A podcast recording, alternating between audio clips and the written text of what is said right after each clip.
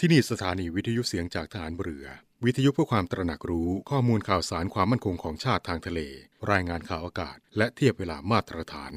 จากนี้ไปขอเชิญรับฟังรายการ ร่วมเครือนาวีครับ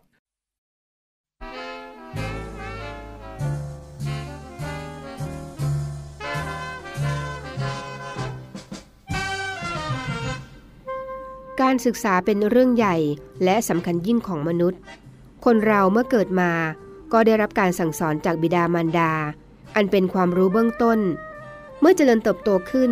ก็เป็นหน้าที่ของครูและอาจารย์ สั่งสอนให้ได้รับวิชาความรู้สูง และอบรมจิตใจ ให้ถึงพร้อมด้วยคุณธรรม เพื่อจะได้เป็นพลเมืองดีของชาติสืบต่อไป พระบรมราชวาทของพระบาทสมเด็จพระบรมชนกาธิเบศรมหาภูมิพลอดุลยเดชมหาราช บรมนาถบพิตร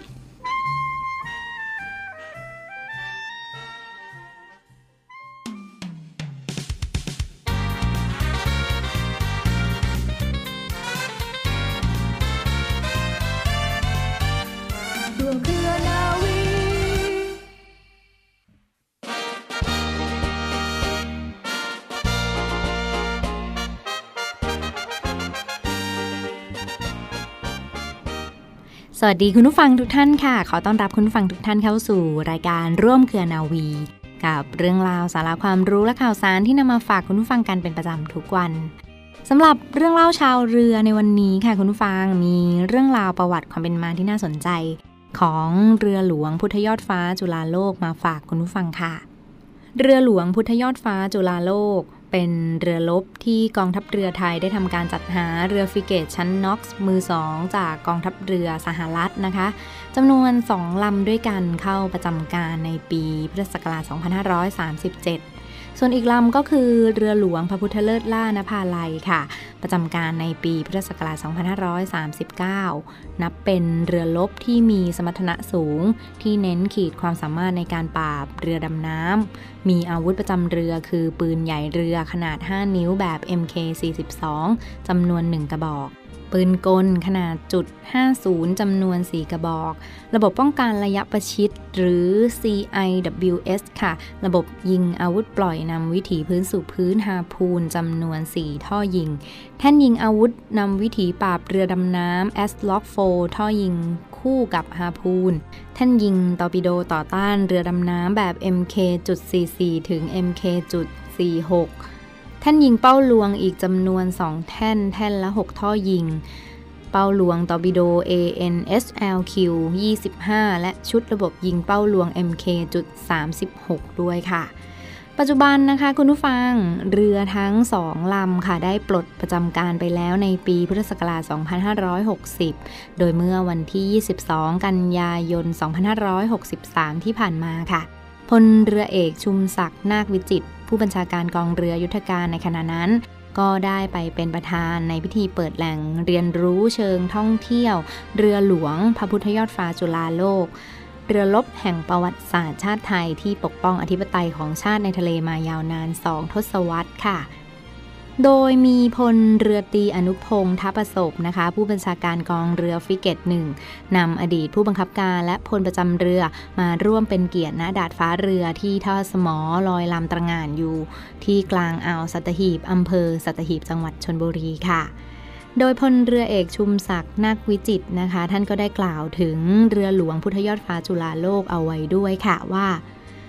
เรือลบซึ่งถือเป็นสมบัติของชาติแม้ปลดประจำการไปแล้ว เพื่อให้เกิดคุณประโยชน์สูงสุด กองทัพเรือได้มีความมุ่งมั่นให้เรือลบทั้งสองลำ ควรค่าแก่การอนุรักษ์ ให้อนุชนได้ชื่นชม ยกย่องถึงประวัติศาสตร์ที่เกลียงไกรของเรือ อีกทั้งชื่อของเรือนั้นเป็นพระนามของพระมหากษัตริย์ในราชวงศ์จักรีที่ต้องเทิดทูนเหนือสิ่งอื่นใดด้วยค่ะ ต่อจากนั้นนะคะได้มีการนำเรือค่ะมาจอดท่อสมอไว้ณกลางอ่าวสัตหีบ ซึ่งเป็นฐานทัพเรือสัตหีบที่เป็นอนุสรณ์แด่ทหารเรือนะคะ คุณผู้ฟัง ตลอดจนเปิดเป็นสถานที่ท่องเที่ยวเชิงประวัติศาสตร์ค่ะ ให้ประชาชนได้ขึ้นไปเที่ยวชมบนเรือ และมีสิ่งที่น่าสนใจจัดแสดงอยู่บนเรือด้วย ประกอบไปด้วยบอร์ดนิทรรศการแสดงประวัติความเป็นมา แสดงอุปกรณ์ต่างๆ ของเรือนะคะ และยังมีร้านกาแฟค่ะคอยให้บริการบนดาดฟ้าเรือสามารถดื่มด่ำกับรสชาติของกาแฟท่ามกลาง บรรยากาศธรรมชาติโดยรอบคือวิวทะเลที่สวยงามได้ด้วยค่ะคุณผู้ฟัง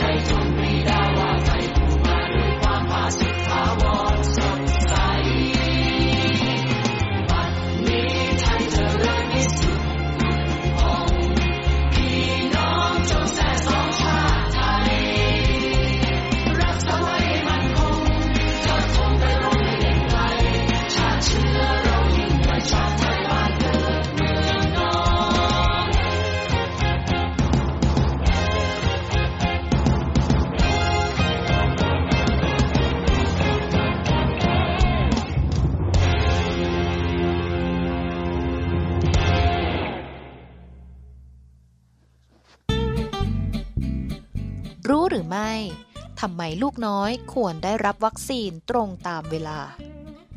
การฉีดวัคซีนเด็กวัยแรกเกิดจนถึงอายุ 12 ปี นับว่าเป็นสิ่งที่คุณพ่อคุณแม่และผู้ปกครองไม่ควรละเลย เพราะฉะนั้นแล้วการพาลูกน้อยไปรับวัคซีน เป็นเรื่องที่คุณพ่อคุณแม่ควรให้ความสำคัญเป็นอย่างมากค่ะ โดยเฉพาะในเด็กทารกจนถึงขวบปีแรก เพราะเป็นช่วงที่เด็กมีความเสี่ยงในการติดเชื้อโรคสูง วัคซีนจะช่วยเสริมสร้างภูมิคุ้มกันโรค อีกทั้งยังช่วยให้เด็กมีสุขภาพแข็งแรง และมีพัฒนาการที่สมวัยค่ะ ดังนั้นค่ะการรับวัคซีนควรได้รับตามอายุและจำนวนครั้งตามตารางการรับวัคซีน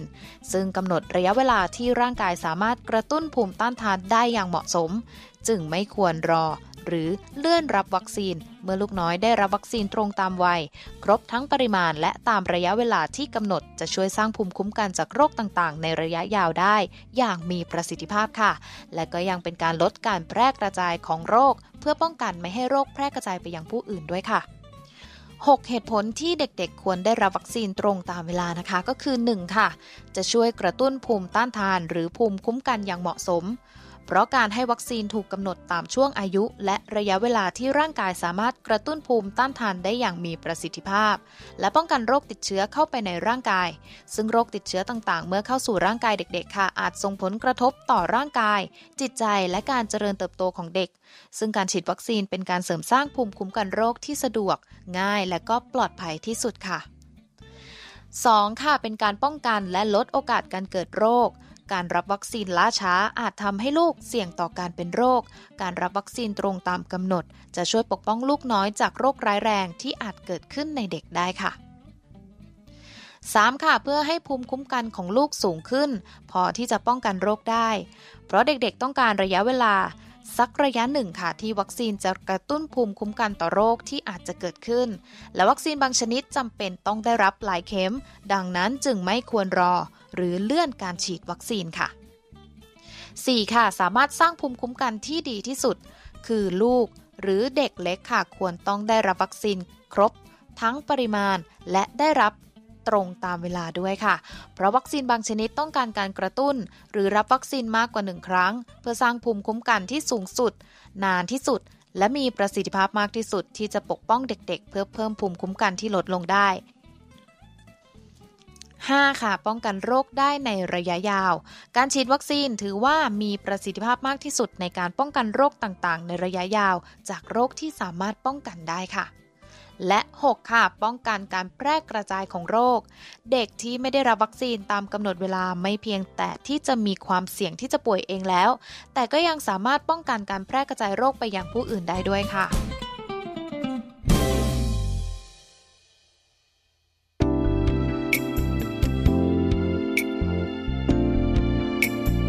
รวมเครือนาวี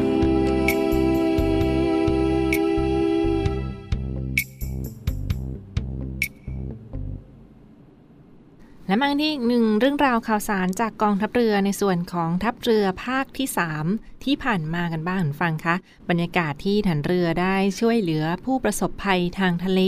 ที่บริเวณเกาะซิมิลันในส่วนของทัพเรือภาคที่ 3 ที่ผ่านมาฟังค่ะอีกหนึ่งเรื่องราวที่มีเหตุด่วนเหตุร้ายทางทะเล ใด ๆ ก็ตามประสบอุบัติเหตุใดๆก็ตามค่ะลองแจ้งประสานขอการช่วยเหลือมาได้ที่ในส่วนของกองทัพเรือโดยทัพเรือภาคที่ 3 ที่ผ่านมานะคะ นักท่องเที่ยวชาวเยอรมันได้ตกเรือสปีดโบ๊ทนะตกเรือสปีดโบ๊ทจากการมาท่องเที่ยวที่บริเวณจังหวัดภูเก็ต และหมู่เกาะสุรินทร์ที่ผ่านมานะคะนักท่องเที่ยวชาวเยอรมันตกเรือสปีดโบ๊ทหลังกระแทกพื้นทำให้มีได้รับบาดเจ็บเล็กน้อย เบื้องต้นทัพเรือก็ได้ช่วยเหลืออย่างปลอดภัยส่งตัวไปรักษาที่โรงพยาบาลที่ผ่านมาค่ะ เหตุการณ์ในครั้งนี้ฟังค่ะหน่วยรักษาความปลอดภัยทางทะเลกองทัพเรือ หมู่เกาะสิมิลันนะคะหน่วยรักษาความปลอดภัยทางทะเลกองทัพเรือเกาะสิมิลัน และเจ้าหน้าที่อุทยานแห่งชาติหมู่เกาะสิมิลัน เบื้องต้นได้ให้การช่วยเหลือนักท่องเที่ยวชาวเยอรมัน เพศหญิง อายุ 42 ปี ที่ผ่านมาที่ได้มาท่องเที่ยว พื้นที่ทะเลของประเทศไทยนะที่บริเวณหมู่เกาะสิมิลัน ซึ่งประสบอุบัติเหตุ พลัดตกจากหัวเรือสปีดโบ๊ทหลังกระแทกพื้นและมีอาการปวดหลังอย่างหนักนะคะเหตุเกิดที่บริเวณชายหาดที่บริเวณหมู่เกาะซิมิลันเบื้องต้นค่ะได้เคลื่อนย้ายผู้ป่วยเข้าไปรักษาตัวที่ห้องพยาบาล ภายในเกาะที่อยู่ใกล้เคียงนะคะมีการให้ยาแก้ปวด ยาคลายกล้ามเนื้อ ลดอาการบาดเจ็บ จากนั้นก็มีการพักดูอาการนะคะเมื่ออาการดีขึ้นแล้วจึงได้ส่งตัวผู้ป่วยกลับขึ้นเรือ แล้วก็คำแนะนำในการปฏิบัติตัวดูแลตัวเองต่อไปค่ะนี่ก็เป็นอีกหนึ่งเหตุด่วนเหตุร้ายฟังค่ะทัพเรือภาคที่ 3 เขามีเจ้าหน้าที่ฐานเรือที่จัดเตรียมกำลังหน่วยรักษาความปลอดภัยทางทะเล ดูแลกันตลอด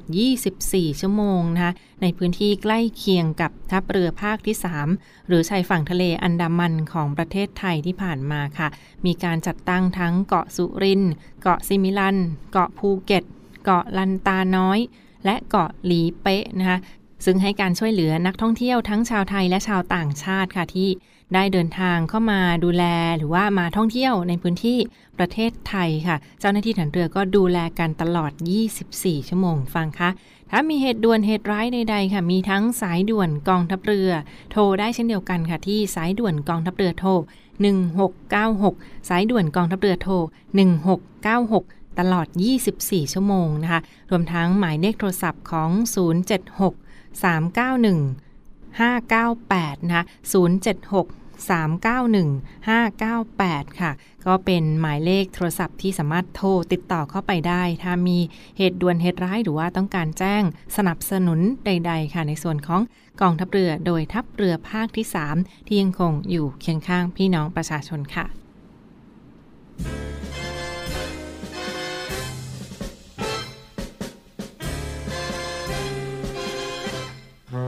รวมพลัง รวมใจ ร่วมบริจาคโลหิต พื่อถวายเป็นพระราชกุศล เนื่องในวันพ่อแห่งชาติ ประจำปี 2564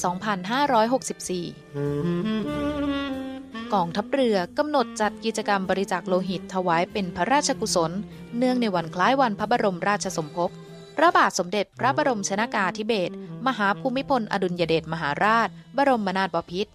วันชาติ และวันพ่อแห่งชาติ 5 ธันวาคม 2564 โดยสามารถร่วมบริจาคโลหิตได้ในวันศุกร์ที่ 3 ธันวาคม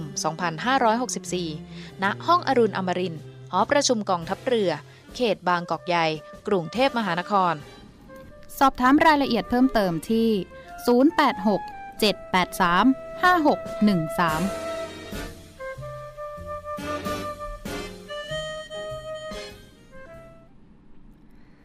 และมาปิดท้ายกันที่อีกหนึ่งเรื่องราวข่าวสารเชิญชวนมาร่วมเป็นส่วนหนึ่งของการให้กันกันฟังคะ อีกหนึ่งกิจกรรมดีๆ ที่จะจัดขึ้นเนื่องในวันคล้าย วันพ่อแห่งชาติประจำปี 2564 หรือว่าวันคล้ายวันพระบรมราชสมภพพระบาทสมเด็จพระบรมชนากาธิเบศรมหาภูมิพล อดุลยเดชมหาราช บรมนาถบพิตรวันชาติ และวันพ่อแห่งชาติ 5 ธันวาคม 2564 นะคะ วันศุกร์ที่จะถึงนี้ฟังคะมีอีกหนึ่งกิจกรรมสำคัญ เนื่องในวันพ่อแห่งชาติหรือว่าซึ่งจัดขึ้นก่อนวันพ่อแห่งชาติในปีนี้นะคะ ในส่วนของกองทัพเรือกำหนดจัดกิจกรรมบริจาคโลหิต ถวายเป็นพระราชกุศล เนื่องในวันพ่อแห่งชาติประจำปีนี้ค่ะ กองทัพเรือกำหนดจัดกิจกรรมบริจาคโลหิต ถวายเป็นพระราชกุศล เนื่องในวันคล้ายวันพระบรมราชสมภพ พระบาทสมเด็จพระบรมชนากาธิเบศรมหาภูมิพลอดุลยเดชมหาราช บรมนาถบพิตรวันชาติ และวันพ่อแห่งชาติ ซึ่งกิจกรรมในครั้งนี้ค่ะจัดขึ้นในวันศุกร์ที่ 3 ธันวาคมนี้นะคะกำหนดจัดในวันศุกร์ที่ 3 ธันวาคมนี้สำหรับการบริจาคโลหิต บริจาคเลือดเพื่อถวายเป็นพระราชกุศลค่ะ ในครั้งนี้พื้นที่ส่วนกลางพื้นที่กรุงเทพมหานครค่ะ ก็จะมีการจัดกิจกรรมบริจาคโลหิต ถวายเป็นพระราชกุศล เนื่องในโอกาสวันพ่อแห่งชาติประจำปีนี้ จะไปจัดกันที่ห้องอดุลอมรินหอประชุมกองทัพเรือ กรุงเทพมหานครนะคะนี่เป็นส่วนหนึ่งของพื้นที่ส่วนกลางของกองทัพเรือนะคะ ซึ่งจะจัดกันที่ห้องอรุณอมรินหอประชุมกองทัพเรือ กรุงเทพมหานคร ในวันศุกร์ที่ 3 ธันวาคมนี้ เวลา 8 นาฬิกาถึง 12 นาฬิกาเป็นต้นไปนะคะ มาร่วมบริจาคโลหิต เพื่อถวายเป็นพระราชกุศลกันได้ในครั้งนี้ เวลา 8 นาฬิกาถึง 12 นาฬิกาที่หอประชุมกองทัพเรือกรุงเทพมหานครค่ะ ซึ่งก็เป็นพื้นที่ส่วนกลางส่วนหนึ่งนะที่กองทัพเรือกำหนดจัดกิจกรรมบริจาคโลหิต บริจาคเลือด เพื่อถวายเป็นพระราชกุศล เนื่องในโอกาสวันคล้ายวันพ่อ แห่งชาติ 5 ธันวาคม 2564 แต่สำหรับกิจกรรมบริจาคโลหิตนั้นก็จะจัดในวันศุกร์ที่ 3 ธันวาคมนี้นะคะวันศุกร์ที่ 3 ธันวาคมนี้ เวลา8นาฬิกาถึง 12 นาฬิกาที่ห้องอดุลอมรินหอประชุมกองทัพเรือค่ะสำหรับท่านใดที่สนใจจะบริจาคโลหิต หรือว่าจะสอบถามรายละเอียดเพิ่มเติมใด ๆ ก็ตามค่ะ สอบถามรายละเอียดเพิ่มเติมได้นะสำหรับการบริจาคโลหิตในส่วนของ พื้นที่กรุงเทพมหานครของกองทัพเรือบริเวณ หอประชุมกองทัพเรือในวันศุกร์นี้นะคะ ก็สามารถติดต่อสอบถามรายละเอียดเข้ามาได้ค่ะที่เรือโทสนั่นบุคำนะคะ เรือโทสนั่นบุคำโทรเข้ามาได้ค่ะที่หมายเลขโทรศัพท์ 086 783 5613 086 783 5613 ค่ะ และเรื่องราวของการบริจาคโลหิตในครั้งนี้ฟังคะก็เน้นย้ำกันอย่างต่อเนื่องว่าเขามีมาตรการป้องกันการแพร่ระบาดของโควิด -19 นะมีการตรวจคัดกรองซักประวัติ ก่อนที่จะทำการบริจาคโลหิตกันอย่างเข้มงวดเลยทีเดียวนะเพื่อป้องกันการแพร่ระบาดของเชื้อโควิด -19 ค่ะ ทั้งการตรวจคัดกรอง การตรวจหาเชื้อ ATK สำหรับเจ้าหน้าที่ที่อยู่ในที่เสี่ยงนะคะ และในส่วนของการคัดกรองผู้มาบริจาคโลหิต ไม่ว่าจะเป็นการจัดชุดบริการพยาบาลการซักประวัติอย่างละเอียดค่ะ ก็ขอความร่วมมือด้วยสำหรับท่านใดที่สนใจจะมาร่วมบริจาคหรือว่า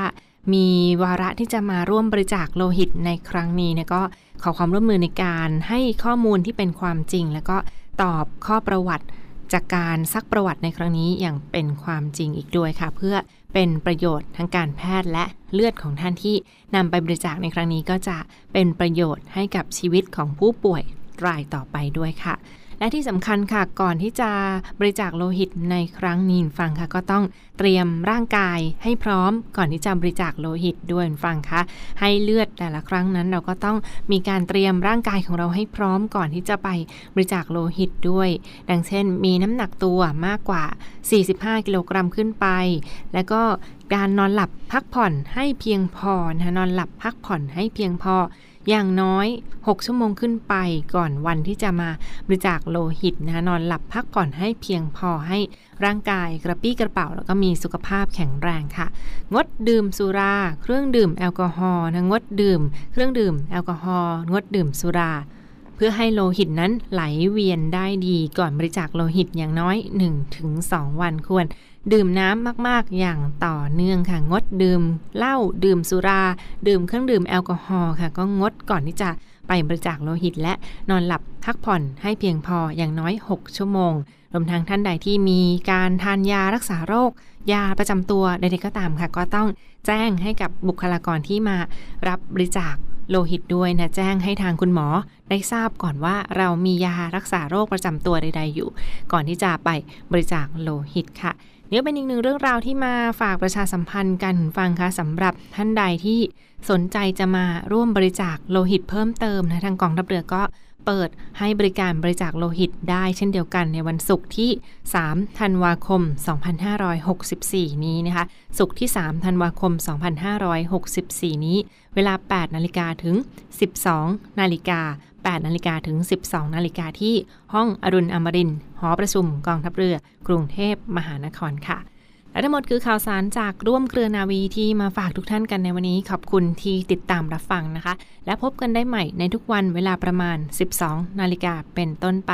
ทางสถานีวิทยุเสียงจากทหารเรือ วันนี้ลาไปก่อน สวัสดีค่ะ กองทัพเรือจัดตั้งกองทุนน้ำใจไทย เพื่อผู้เสียสละในจังหวัดชายแดนภาคใต้ และพื้นที่รับผิดชอบกองทัพเรือ เพื่อนำไปมอบให้กำลังพลกองทัพเรือ และครอบครัวที่เสียชีวิต หรือบาดเจ็บทุกพลภาพ จากการปฏิบัติหน้าที่ ร่วมบริจาคเงินสมทบทุนช่วยเหลือได้ที่ ธนาคารทหารไทย สาขากองบัญชาการกองทัพเรือ หมายเลขบัญชี 115ขีด2ขีด17087ขีด2 ชื่อบัญชี กองทุนน้ำใจไทยเพื่อผู้เสียสละในจังหวัดชายแดนภาคใต้ และพื้นที่รับผิดชอบกองทัพเรือ กรุณาส่งหลักฐานการโอนเงินมาที่กรมการเงินทหารเรือ หมายเลขโทรศัพท์ 0 2475 5557 หรือ 02475 4584